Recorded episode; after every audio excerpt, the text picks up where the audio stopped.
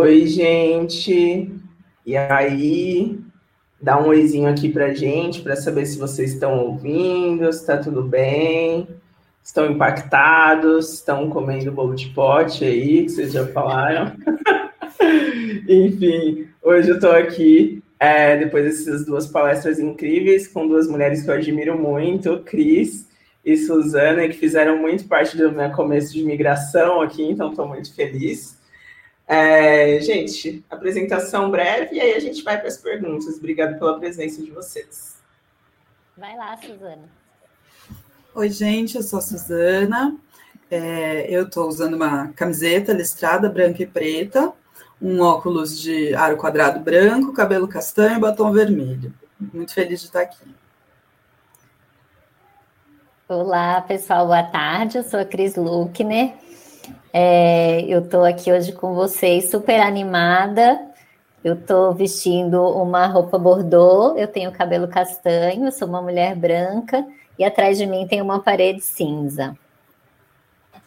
Legal, gente. Bom, vocês contaram um pouco da trajetória de vocês também, né? Eu acho que a questão do portfólio que a Suzana trouxe não parou de tipo, pipocar aqui no, no chat, todas as palestras, pessoal tá com muita dúvida, tá com muito medo, né? Enfim, gente, acho que a primeira coisa é falar, cara, não tenha medo, calma. Não parece que é tipo um bicho de sete cabeças, mas não é, né? E você sempre tem a comunidade, outras pessoas para ajudar. E aí teve uma questão que foi super votada aqui, Suzana, que foi como montar um portfólio se você não tem telas ou imagens dos seus projetos por conta da questão confidencial, né? Muita gente tem trabalhos bacanas, mas que não podem entrar ali no portfólio. Que dica que você daria? É, isso é uma chatice mesmo e é bem comum. Eu costumo dizer que você não divulgando o nome da empresa ou imagens que sejam confidenciais, mas o seu trabalho, você pode. Você é, é, a sua autoria, então você pode. Se você tiver documentos, tem gente que trabalha, às vezes prefere fazer no no Word, em vez de fazer direto no Figma ou, na, ou, nas telas. Bota lá o comparativo, não tem nenhum problema. O importante é você mostrar o antes e depois. Se tiver que desenhar o fluxo na mão do que você tinha que resolver, não pode mostrar a tela, tá bom. Então desenha o fluxo ou explica o fluxo. O importante é contar o, o trabalho né, que foi feito.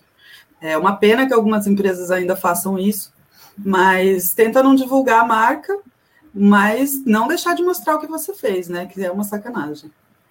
Total, e eu acho que dá até usando o Miro, o Miro, para quem tiver a mesma versão gratuita, e, tipo, ele tem uh, o wireframe lá e você consegue colocar só o texto. Sim. Então é só colocar onde localizou o texto, né? Sem colocar imagem nem nada, até para exercício mesmo é, de vagas, entre outras coisas, dá para fazer assim também. Tem alguma dica, Cris, para pensar essa questão também, ou você acha que é isso? Ah, eu acho que é por aí. Eu, eu, eu sei que tem pessoas que assinam contratos, né? Então, talvez só prestar atenção nesse detalhe. E é, eu acredito que o que está lançado, o que está na rua, né? Não, não, é isso, não é sei, público, né? né? É público, me parece, né? Enfim, acho que cada um tem o seu acordo, mas me parece que o que está é, tá, tá publicado está na rua. Legal. Ó, tem mais uma aqui que também foi bem votada, que foi se vocês tiverem algum problema para desapegar do perfeccionismo e finalmente publicar o trabalho de vocês, expor outras coisas.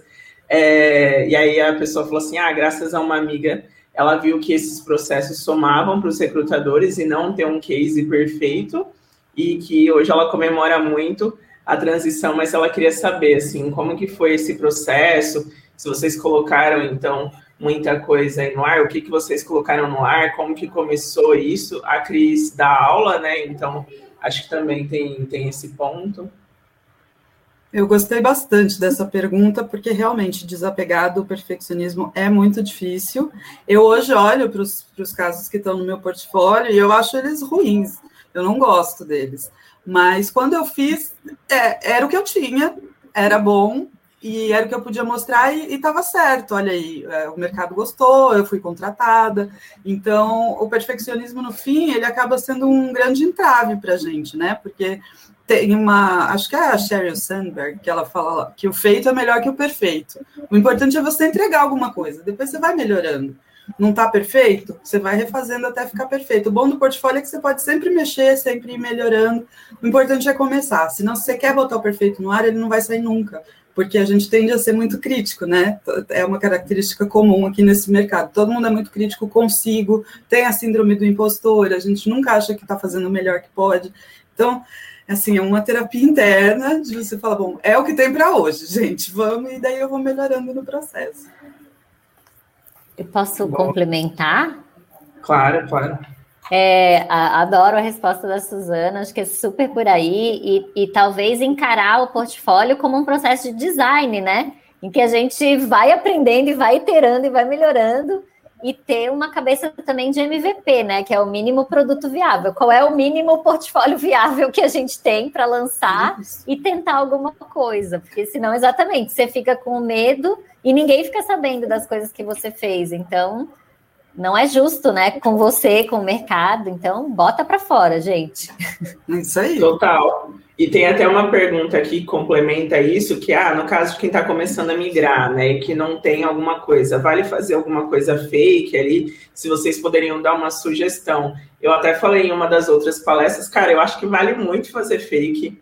Inclusive, eu acho que até em alguns momentos vale mais o fake para você até exercitar e tirar a sua cabeça ali do que você está fazendo sempre, né? Se você teve uma experiência, por exemplo, está super naquela experiência, para você construir o seu portfólio. Então, é, sei lá, é o que eu falei, se você está na área de saúde e vai fazer um de finanças, vai fazer de transporte por aplicativo, coisas do tipo, porque isso também fortalece, né? Assim, eu tenho uma questão que é quanto mais coisa que eu vejo fora de mercado financeiro, por exemplo, melhor para mim, porque aí eu consigo ter um, uma outra visão, um outro jeito que as pessoas estão vendo ali. O que, que vocês acham que tem de dica na hora de montar assim mesmo, de fazer esses trabalhos?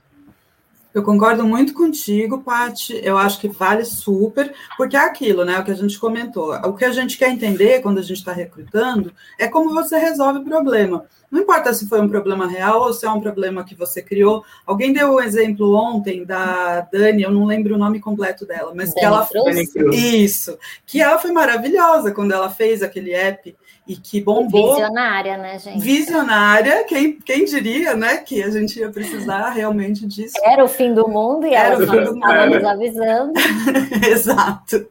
É, mas, assim, era uma coisa que não existia, ela criou e ficou muito legal, muito maravilhoso. É, eu também costumo recomendar. Todo mundo tem aquele app, aquele site que você entra e fala, gente, quem deixou isso ir pro ar? né? Como? Eu, e eu fico na minha cabeça resolvendo, por que, que eles não escreveram tal coisa? Por que não mudou esse fluxo? Por que não pegar e recriar do jeito que você acha que seria melhor essa experiência? Ou pega uma ONG que você quer ajudar e faz o app. Tem muitos jeitos para você mostrar o que você sabe fazer, mesmo que você ainda não tenha tido essa oportunidade de realmente trabalhar, né? Perfeito. Eu nem eu vou complementar com algo muito pontual, que é achem um problema real, olhem para o lado de vocês e vejam que não tem ainda, né? Porque acho que também é, é legal, claro, a gente avaliar o trabalho dos outros e tentar né, refazer e melhorar, mas quem sabe o, o, seu case pode estar em uma situação que acontece no seu bairro, na sua cidade, na sua família, no Brasil, né? Temos várias questões aí que estão é, abertas a, a serem melhoradas, então é, também vale esse olhar, né, de curiosidade, assim, de, de caminhar na rua olhando, nossa, será que isso aqui é um problema? Será que é um problema real? Será que as pessoas estão, o que, que elas estão tendo que fazer para resolver isso? E daí tentar criar alguma solução de conteúdo que, que ajude a transformar essa situação. Total. É, uma vez eu passei por um processo seletivo que a ideia é, do, do lead era que você criasse um aplicativo sobre você. Então, hum. né, tipo, contando a sua trajetória e tudo mais. Eu achei bem interessante, assim. Porque eu, na, eu lembro que a outra pessoa fez um, num aplicativo lá e tudo. E aí eu fiz o meu wireframe, tipo, meu basicão, assim, contando, sabe? Que eu colocaria uma hora para tomar café comigo durante o dia, coisas do tipo. Então, é assim, super não usual, sabe? Do, do que teria para fazer. Foi, foi bem interessante. Agora, falando um pouquinho é, da questão da narrativa, né, Cris? Tem uma pergunta aqui que eu achei bem legal, que fala um pouco, às vezes, daquela questão da confusão com o branding, como que a gente vai falar sobre trajetória de marketing, né? É de marketing, não, da marca. Então, a pergunta é claro que, para mim, writing é história, principalmente baseada na vivência de branding. Mas, às vezes, me surge uma dúvida muito grande quando o feedback da tela ali é que não está assim, para venda, né? Não está ali muito próximo ao branding. E aí ela queria entender um pouco sobre essa intersecção entre é, o DNA da marca, tom e voz e a questão da venda. Ela falou que parece muito um conceito atual de posicionamento de marketing, é, atrelado com uma visão antiga de produto, que ela falou que fica um pouco perdida sobre até que ponto talvez acho que a gente tem essa intersecção, né? Uhum. Eu só não entendi direito a parte do, do, feedback de venda. É, eu acho que ela quis dizer assim, ó, que geralmente, talvez quando ela entrega o fluxo, as pessoas acham que não tá tão. Ah, não tá é, vendedor. Tá, é, entendi. É, uhum. Ó, eu vou começar então por aí. Eu acho que é importante diferenciar que são objetivos diferentes. O objetivo do marketing é atrair pessoas criar uma sensação de urgência, uma sensação de que é né, uma promessa, digamos assim, e tentar vender coisas para elas. Quando a gente fala em experiência, que é onde o X-Writing se, se, se posiciona, né, onde a gente mora, então, se a gente for pensar nesse conceito de que a marca é uma promessa que se perpetua ao longo do tempo. Então, o marketing faz a promessa e a gente mantém essa promessa na experiência. Então, tudo bem, tem sim casos em que o X-Writer vai escrever momentos de venda e de conversão. Tem produtos que estão ali, que existem para vender, né? Um e-commerce, é, enfim. E mesmo que não seja uma venda, que seja uma troca de dinheiro, mas existe uma conversão, né? Quando um, um, um produto ganha um novo cliente, isso é considerado uma conversão. Então, é uma venda, ainda que não seja uma troca de dinheiro mas são objetivos diferentes. O marketing tem esse objetivo de atrair pessoas e divulgar a marca e fazer essas promoções, enfim. E a experiência do usuário tem o objetivo de fazer as pessoas encontrarem a informação, entenderem aquela informação, cumprir a tarefa que elas vieram ali cumprir, né? resolver esse problema, essa necessidade não atendida que elas têm. Agora, indo para a questão de, de narrativa, né? de tom de voz, de posicionamento de marca. É, acho que aquele exemplo da log que eu trouxe é muito claro, né? Olha, olha o que, que eles estavam contando. Aquilo ali é uma propaganda, né? Então, é uma, uma iniciativa de marketing, é uma iniciativa de promover o serviço da log. Só que se a, a, narrativa fosse inconsistente, ou seja, se a promessa que foi feita fosse totalmente diferente do que eu fosse encontrar na hora de interagir com o serviço, ou seja, na hora de viver a experiência, ia ser muito estranho, né? Ia ser, nossa, muito esquisito. Até eu, na época que eu estava construindo a palestra, eu fui dar uma olhadinha no Lala Move, né? Que é um outro produto, é um outro aplicativo que você pode usar para entregas. Gente, eu não consegui finalizar, eu não consegui, não teve final a história, sabe? E aí eu fiquei, caramba, né? Muito que eu quero finalizar. E aí, era até mais barato, por exemplo, que a Log, eu não consegui, não consegui usar. Então, olha como, como fica a quebra né, da promessa que me foi feita lá na frente pelo marketing. Então, é importante trabalhar em conjunto, fazer com que essa narrativa seja extremamente coerente, coesa, que ela faça sentido de ponta a ponta, ou seja, né, que essa promessa que foi feita lá pelo marketing se perpetue, se mantenha, apareça ali na experiência. E falando de tom de voz, é exatamente a mesma coisa, né? A, a, a, marca tem uma voz, o produto tem uma voz, que é essa personalidade, que é algo fixo, e ela vai ajustar o tom, que é o atributo, esse, esse, o que garante a empatia, né? O que faz, o que demonstra que, que esse produto sabe se relacionar com as pessoas em diferentes momentos da jornada. Então, é, é importante sim que o X-Writer trabalhe com pessoas de marketing para construir essa narrativa coerente, consistente ali de ponta a ponta. Total, e eu acho que uma coisa legal que você falou é sobre essa coisa assim, às vezes você vai ter que ser um pouquinho marqueteiro sim, porque você sim. quer levar, assim, acho legal pensar, a gente é sempre instrucional, né? Uhum. Mas em alguns momentos a instrução é a conversão, Exato. né? Então fica aí a ajuda de quem já passou por marketing marketing, porque vai dar, vai ajudar essa experiência, porque você vai precisar a finalizar um empréstimo, por exemplo. Uhum. Putz, o que será que essa pessoa faria aqui? Como que ela escolheria essa, essa jornada, né? Na hora que ela chega aqui. Claro que a gente não vai colocar uma coisa extremamente fora do que está no fluxo. Eu acho que é isso, essa é a questão sobre a narrativa, né? Esse é, é o ponto interessante. Suzana, quer complementar um pouco sobre essas questões, o que você tem vivenciado em relação à jornada e tudo mais?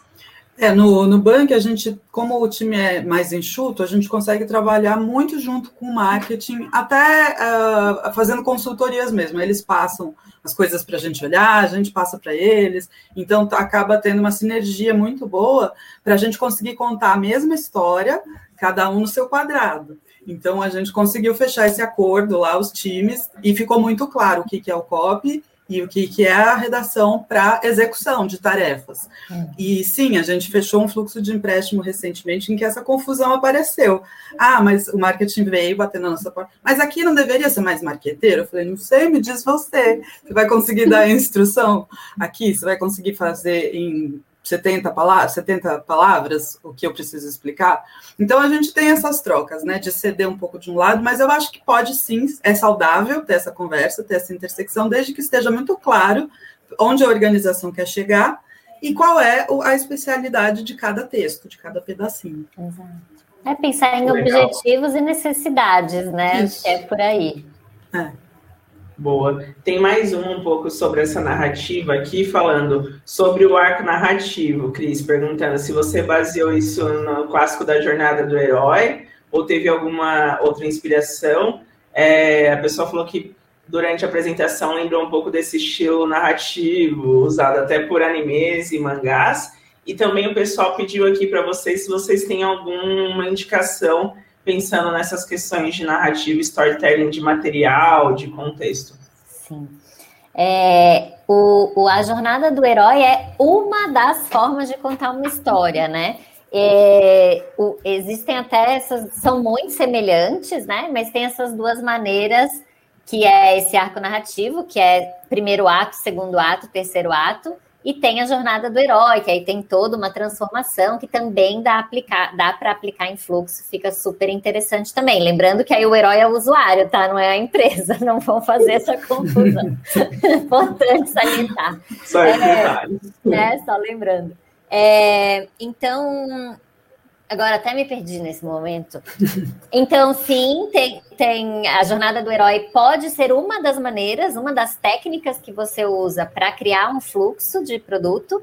A outra maneira seria essa do, do arco narrativo que eu trouxe, né? De primeiro ato, segundo ato, terceiro ato, que tem um começo em que você coloca a problematização, tem o chamado para ação, né? O início do, da, da, da experiência a resolução, que é o clímax, a resolução desse problema, e o final feliz ali, né? Na jornada do herói, para fluxos mais complexos, eu gosto de usar muito também, porque como tem mais passos, às vezes no, na jornada do herói, que sim, é um clássico não só em animes e mangás, mas todos os filmes de super-herói todos os filmes da Pixar, todos os filmes da Disney, muitos livros, muitas séries, né? Breaking Bad, eu acho que é um super exemplo de, de storytelling, de jornada do herói, porque daí, no, usando a jornada do herói, tem, por exemplo, esses momentos lá, lembrando do filme do Homem-Aranha, em que ele está testando, né, a teia. Então, tem esse momento do teste dos poderes, do, dos aliados, tem uma, uma, uma, uma figura de um mentor. Então, para um fluxo mais complexo, ou para essa narrativa mais complexa, eu sugiro sim que você use a jornada do herói. Acho que fica super legal, já usei, acho que fica super legal. Mas para uma coisa um pouco mais simples, é, o arco narrativo te, pelo menos te dá essa, essa base para você saber que você contou uma história com começo, meio e fim. E em relação a, a material, é, eu gosto muito do livro da Dona Lichal. Depois eu coloco aqui no chat é Dona com dois N's, L-I-C-H-A-W, que é um livro justamente sobre storytelling e experiência do usuário, que ela, inclusive aquele desenhinho ali é do livro dela. É, eu adoro esse livro, consulto, já li acho que umas duas vezes. É, e tem outros livros também que são dessa mesma coleção da O'Reilly, né, que é essa, essa editora, que falam também sobre storytelling em experiência do usuário. Acho que vale super a pena pesquisar. Boa. É, agora voltando um pouquinho para a questão de portfólio, né, gente? O pessoal está falando aqui é, o que, que vocês acham que deve ter, assim, que não pode faltar ali dentro do portfólio, se existe um limite é, para projetos e tudo mais. E a outra, deixa eu só ver aqui que eu me perdi. Ah, uma, uma questão, se em algum momento, como que foi essa, a Cris até falou do contrato, né? Se vocês pediram autorização para divulgação do portfólio, se é algo verbal, ou se vocês acham que isso precisa ser registrado, documentado, é, enfim. E acho que mais uma de portfólio aqui para entrar nessa leva, pessoal falando sobre soft skills no portfólio. Acho que soft skill é um pouco mais complexo para colocar no portfólio, até começando a responder aqui, né? Acho que é algo que você tem que é, ter lábia e contar a sua história, sabe? É, fazer um exercício mesmo, tem um exercício muito legal é, que eu já fiz, inclusive lá dentro do PicPay com um product manager que divulgou pra gente, que é assim, meu, coloca no papel o que, que você fez desde a escola, sabe? Quais foram os pontos importantes? Cara, eu nunca tinha feito isso. E aí eu comecei a pensar, putz, eu devia ter usado isso em processo seletivo, sabe? Uhum. Porque, nossa, quando, quando eu tava na escola, eu era líder da escola. Quando eu tava Fazia na jornalzinho da escola. É, fiz um trabalho XYZ isso me deu um prêmio. E eu nunca tinha pensado que eu poderia falar sobre isso como uma soft skill se eu realmente não tivesse parado e anotado ali, sabe? Acho que essa é uma questão, mas aí voltando então no ponto dos, dos portfólios, acho que essa questão jurídica pode ser interessante, né? Suzana quer falar um pouquinho? É, no meu eu pedi, eu sempre pedi autorização, é, e eu acho sempre interessante, se você não tem o seu contrato ali, não tem certeza absoluta, eu acho sempre interessante para evitar um processinho no futuro, né? Um problema mais sério. É, se você tem dúvida e não tem mais contato e não consegue falar com a empresa, sei lá, a empresa faliu, aconteceu alguma coisa horrível, sei lá, é, omita. Na dúvida, omita, até você poder confirmar. A gente é sempre melhor se resguardar nesse caso. Então, eu faço assim, eu recomendo que façam assim quando me perguntam. Mas foram tantas perguntas que eu não lembro mais, parte. é, eu, me, eu emendei aqui, porque o nosso tempo está curtinho, é, mas era um pouco para falar sobre é, os, a questão dos projetos fictícios. Calma, gente, até eu me perdi, meu Deus. Muita coisa. É, que a gente já falou um pouco mas e também se existe um limite para conteúdos e projetos para colocar num portfólio, né? Tá. Ó, aí eu vou até pedir para a Cris dar a opinião dela também. Na minha opinião, limite não tem, porque não tem nada escrito em pedra, né? Vai muito da uhum. sua avaliação. É, como recrutadora, eu acho que cinco projetos é um bom número. Porque o recrutador, vocês estão vendo aqui quantas pessoas tem nesse curso. Imagine quantas pessoas vão se candidatar para aquela vaga. O recrutador, ele simplesmente não tem tempo de entrar e olhar todos os projetos. Ele vai ver os destaques ali. Pô, esse me chamou a atenção, esse bateu o olho. Então, se, se você colocar lá 20 projetos, é, vai te dar um trabalhão e o cara não vai olhar, sendo muito sincero, eu acho muito difícil o recrutador entrar e olhar todos. Então, vale sim fazer esse trabalho que é difícil, que você falou, de fazer a listinha de tudo que você fez e começar qual aquece mais meu coração. Aí aquele com certeza tem que estar. Tá. E aí você vai riscando, aí esse vai tirando, vai fazendo a, a Marie Kondo ali na, na definição dos projetos. Ah, eu acho que eu, só complementando rapidamente aqui, que eu sei que o nosso tempo já está fechando, sobre o que mostrar ou não, né? Que apareceu de novo essa dúvida. É, eu acho que o cuidado é não expor é, informações estratégicas da empresa ou números que não podem ser abertos, mas eu acho que é isso. Se está lançado o produto, gente, está na rua. Só não vale daí, né, contar a ah, nossa estratégia foi essa, a gente descobriu isso e o número foi tanto, de repente, né? Acho que talvez mais por aí perguntar. É, e sobre o limite, sim, acho que até cinco, né? Você falou na sua palestra, né, Suzana? Acho que de três a cinco é um bom número, né? Quem está começando, gente, põe um, tá? Não tem, não tem problema, não. Mas acho que ali uns três, no máximo cinco. E aí também pensem em hierarquia, né?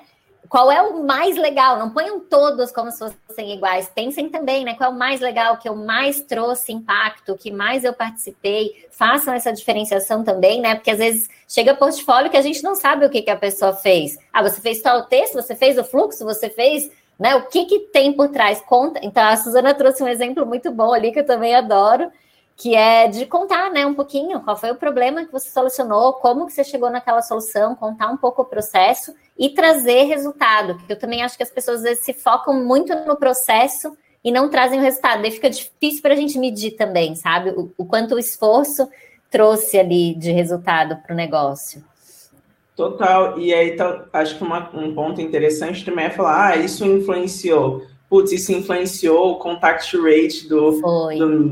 da minha empresa, né? O pessoal do atendimento foi impactado porque essa dúvida sempre chegava via telefone. Eu acho que esses pontos também são interessantes. E até na hora de fazer o fictício, né? Uhum. Sei lá, suponho que o atendimento está recebendo 100 mensagens iguais por dia. Então, a ideia é acabar com isso, né? Quando a gente fala de resolver problema, é literalmente procurar e a gente sabe que tem, né? Quando a tem gente pra caramba. Por todo mundo aqui, acho que é unânime, passou perrengue sobre, cara, tem um problema e a gente vai ter que resolver no texto, porque não vai resolver no design. Então, é para isso que a gente está aqui. Acho que é sempre bom pensar esse racional, como vocês falaram, né? como que aconteceu, quem que influenciou, se não pode falar número, fala, ó, oh, aumentou, aumentou aqui, meu, minha liderança falou que foi muito bom, tenta realmente usar as palavras para explicar o que você fez. Gente, a gente chegou ao fim. foi Ai, rápido. tá tão bom! ah, foi rapidíssimo. Passou muito rápido. As meninas estão aí à disposição no LinkedIn, se quiserem deixar uma palavrinha final.